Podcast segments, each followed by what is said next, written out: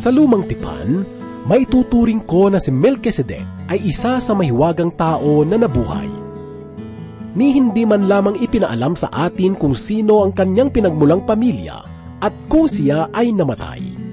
Ito marahil ang dahilan kung bakit isa siya sa mga larawan ng persona ng Panginoong Hesus. Ito ang ating matatagpuan sa ikapitong kabanata ng Hebreo, talatang dalawa hanggang labing siyam. Ito ang mensaheng iyahatid sa atin ni Pastor Dan Abangco dito lamang po sa ating programang Ang Paglalakbay. Si Jesus, na anak ng Diyos, naligtas at sa atin ay tumubos. Bumago sa takbo ng ating buhay, nagbigay sa atin ang bagong pag-asa.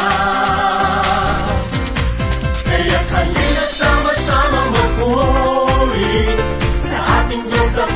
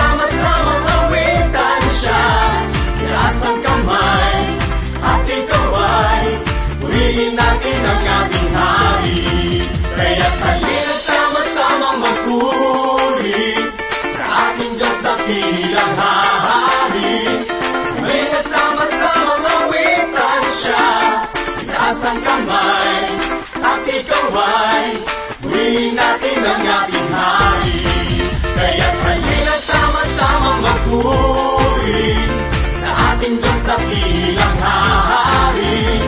Halina sama-sama mawitan siya, itaas ang kamay, at ikaw ay purihin natin ang ating hari. Halina sama-sama mawitan siya, itaas ang kamay,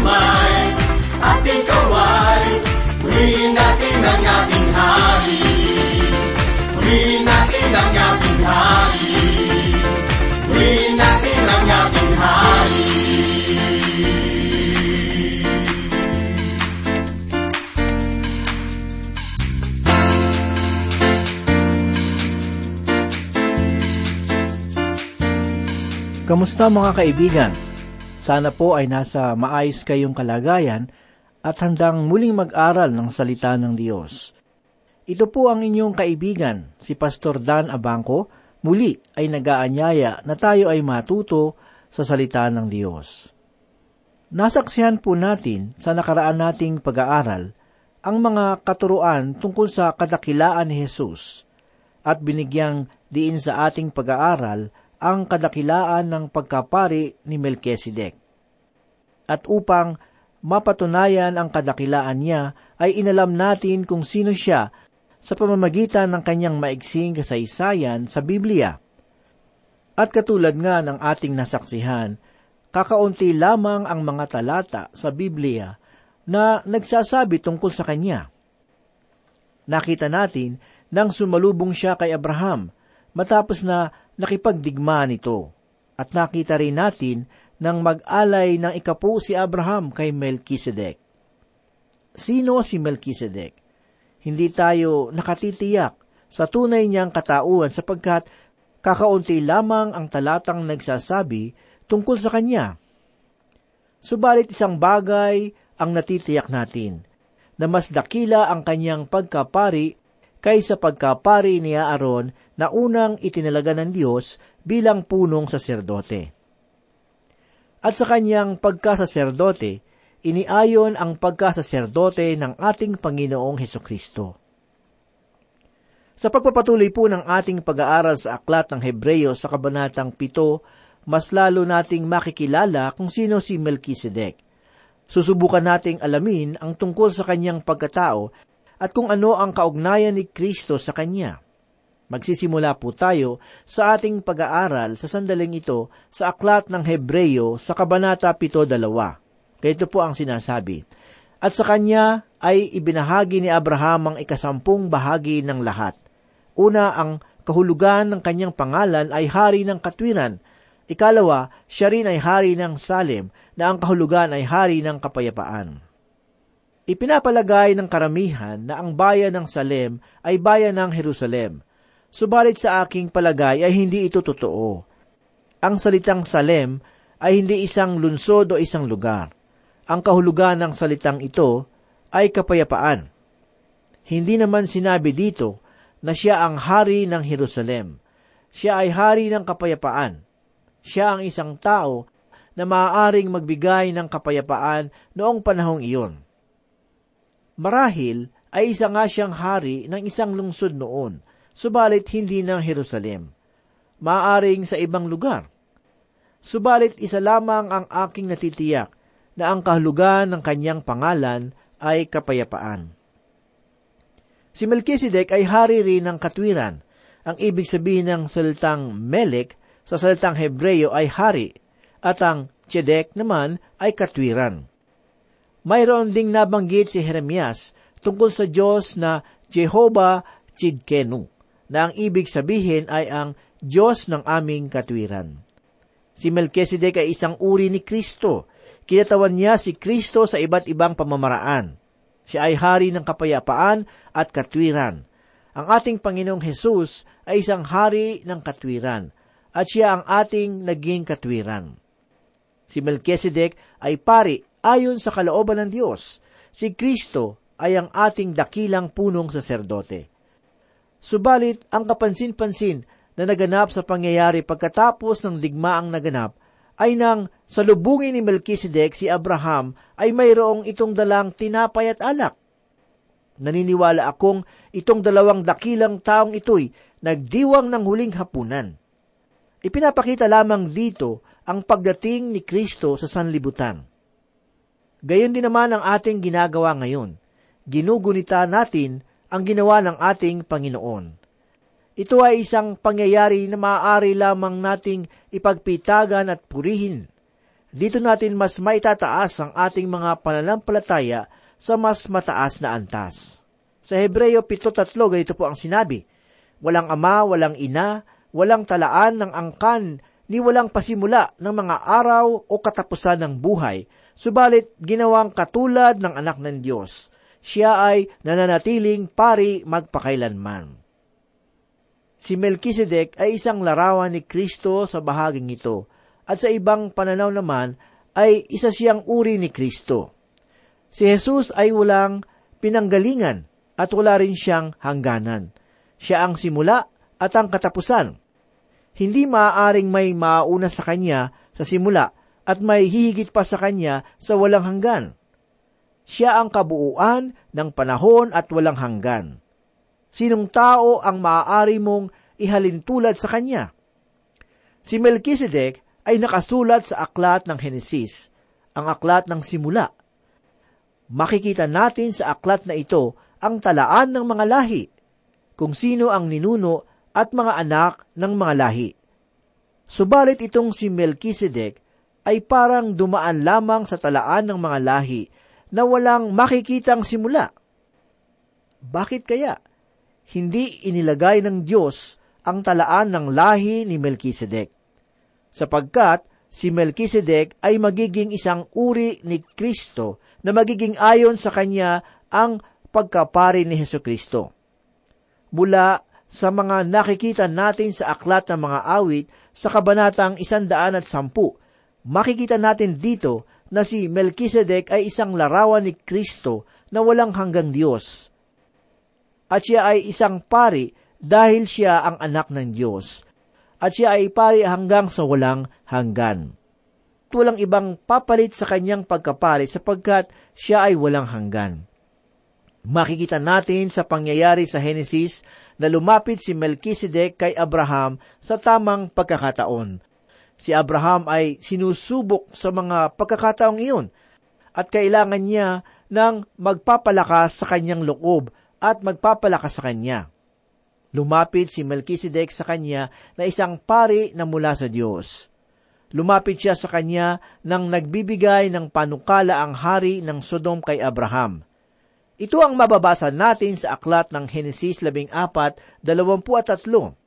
Nangako ako na hindi kukuha ng anuman sa iyo kahit kaputol na sinulid o tali ng sandalyas para wala kang masabi na ikaw ang nagpayaman kay Abraham.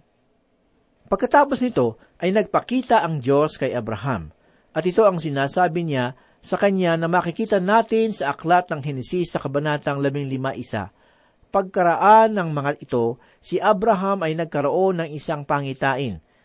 Narinig niyang sinabi sa kanya ng Diyos, Abram, huwag kang matatakot, o mga ngambaman, kalasag mo ako, kita iingatan at ikaw ay aking gagantimpalaan. Lumapit si Melchizedek at naglingkod siya kay Abraham. Ang Panginoong Heso Kristo ang ating dakilang punong saserdote.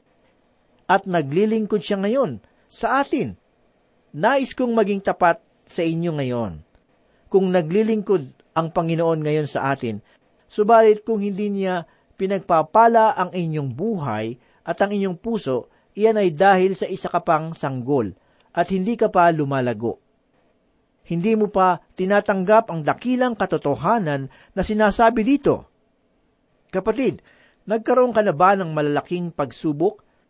Hindi ba't sa mga gayong pagkakataon ay tinutulungan ka ng Diyos? Alam mo ba na araw-araw ay tinutulungan ka ng Diyos? Nagkaroon na ako ng sakit na sa buong buhay ko'y hindi akalain na magkakaroon ako. Subalit araw-araw ay nagpapasalamat ako sa ating Panginoon sapagkat batid ko na kung wala ang kanyang kamay na humahawak sa akin, ay hindi ako tatagal ng ganito. Siya ang nagpapalakas sa akin sa bawat sandali ng buhay ko. Patunay lamang ito na ginagampanan niya ang kanyang gawain para sa akin. At alam kong nais din niyang gawin ito sa inyo ngayon. Kapatid, ang mga bagay na ito ay pawang katotohanan lamang. Hindi ito tungkol sa anumang relihiyon o sa anumang ritual na ginagawa ninyo ngayon. Ang lahat ng ito ay tungkol sa iisang Diyos na naroroon sa langit ngayon, at siya ang buhay na Diyos siya ba ang buhay na Diyos sa iyo ngayon? Pansinin natin ang sinabi sa aklat ng Henesis sa kabanatang 14-15 at pinagpala ng ganito. Pagpalain kanawa, Abram ng Diyos na kataas-taasan na lumikha ng langit at lupa. Tayo ay nabubuhay sa sanlibutan na siya ang nagmamay-ari. Itong lahat ay sa Kanya. Subalit, sinabi rin niya na ang mga ito ay para sa atin din. Minsan kami ng aking asawa ay bumangon ng maaga upang makita namin ang pagsikat ng araw at kami ay nagpupuri sa Panginoon sapagkat siya ang dahilan ng pagsikat ng araw at ginagawa niya iyon sapagkat alam kong mahal niya tayo. Nagpapasalamat din ako sapagkat napakabuti niya sa akin. Kung kaya naman palagi kong sinasabi sa kanya na mahal ko siya.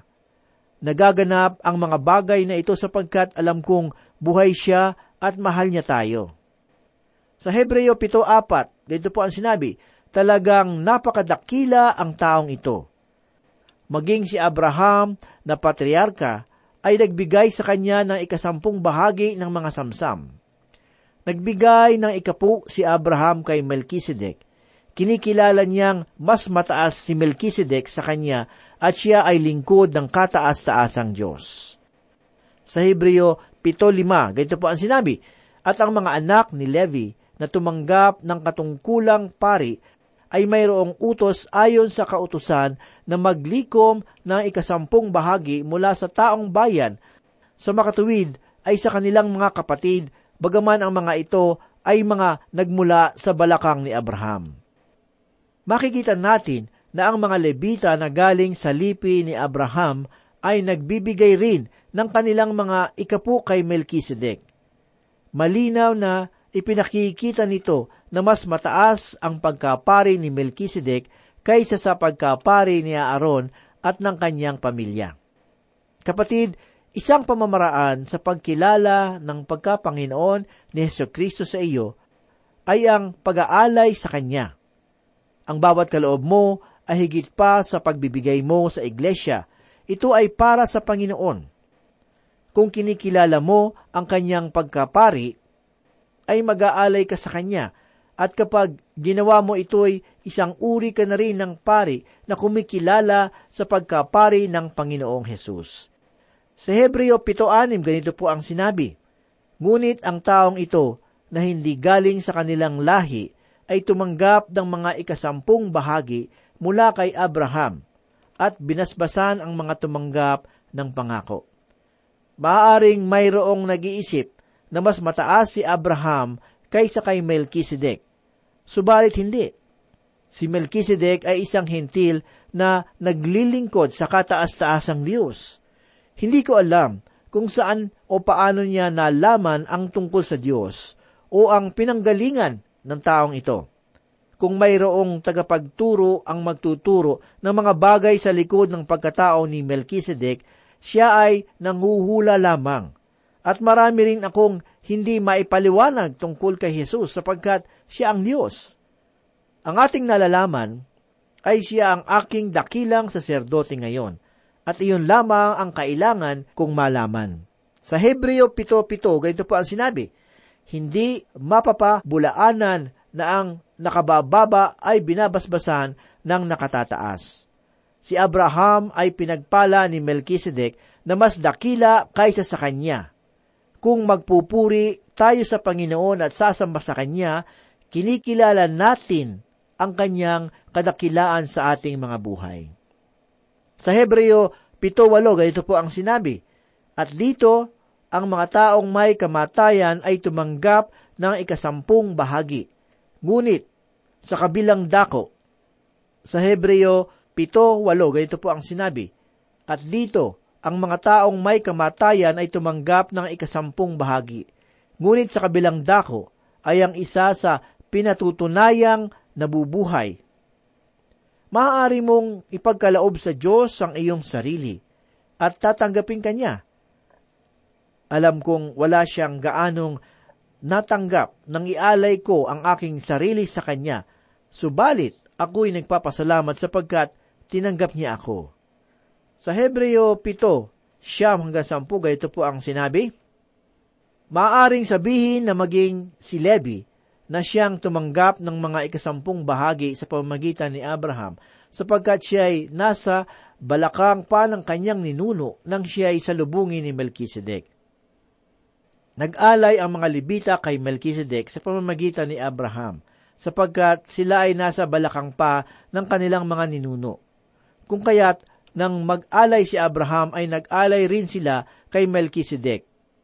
Kung babalikan natin nang magkasala si Adan, ang lahat ay nagkasala.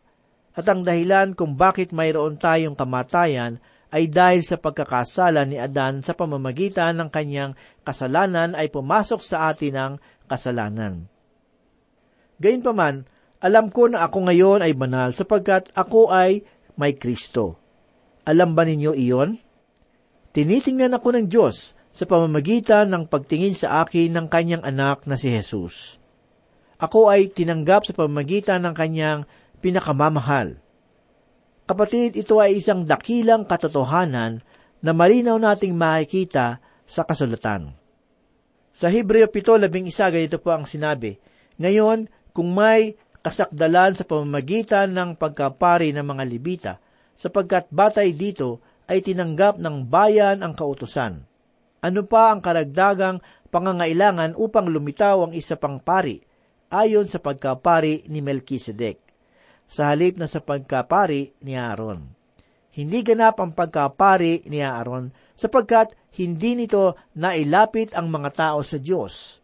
Hindi nito naibigay ang pagpapatawad at pagtanggap na kinakailangan ng mga tao sa Diyos. Hindi naabot ang layunin nito, kung kaya't kailangan natin si Kristo. Sa Hebreo 7.12, ganito po ang sinabi, sapagkat ng palitan ang pagkapari ay kailangan din namang palitan ang kautusan. Wala na tayo sa ilalim ng kautusan ni Moises. Nasa ilalim ng pagkapari ni Aaron ang mga kautusan ni Moises nang sila'y nag-aalay ng mga hayop. Magkasama ang dalawang ito.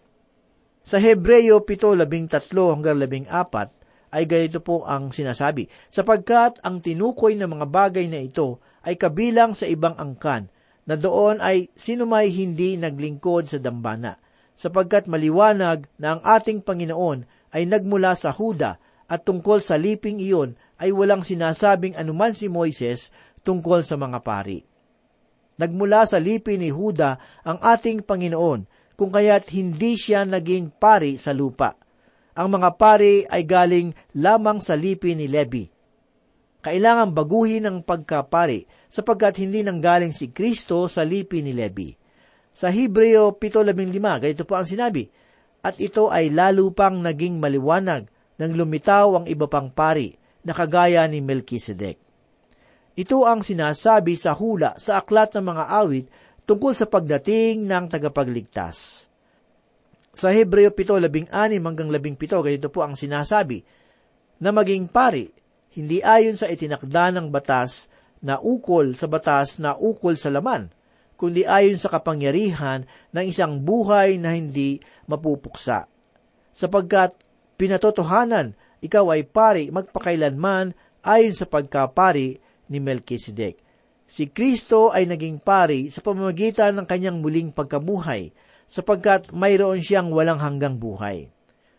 Hebreo 7.18, ganito po ang sinasabi, sa kabilang dako, mayroong pagpapawalang bisa sa naunang utos, sapagkat ito ay mahina at walang pakinabang. Hindi na nakakamit ng mga kautusan ni Moises ang pangangailangan ng tao ang kaganapan. Sa Hebreo 7.11, ganito po ang sinabi, sapagkat ang kautusan ay walang pinasasakdal. Sa gayon ay ipinapakilala ang isang higit na mabuting pag-asa na sa pamamagitan nito ay lumalapit tayo sa Diyos. Makakalapit lang tayo sa Diyos sa pamamagitan ni Kristo. Nakita natin na ang ating Panginoon ay isang ganap na pari at siya ay magpasawalang hanggan. Wala nito ang pagkapari sa ilalim ni Aaron. Ngayon ay mayroon na tayong ganap na pari at siya ay si Heso Kristo. At dahil sa Kanya, ang kalagayan natin ang nag-iba at mababasa natin ito sa aklat ng ikalawang Korinto 5.17. Kaya't ang sinuman na na kay Kristo, siya ay bagong nilalang. Ang mga lumang bagay ay lumipas na. Tingnan nyo, ang lahat ay naging bago. Wala na tayo sa sumpa ni Adan sapagkat kasama na natin ang Panginoon. Kapatid, tanging katiyakan lamang ang ating makakamit sa ating Panginoong Heso Kristo. Ito ang nais niyang ipagkaloob sa iyo kung tatanggapin mo, sapagkat hindi mo ito matatanggap kung ayaw mo.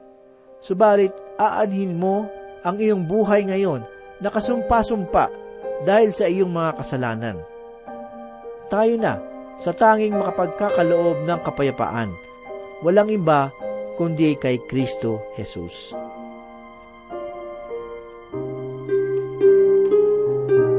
Tayo po ay manalangin.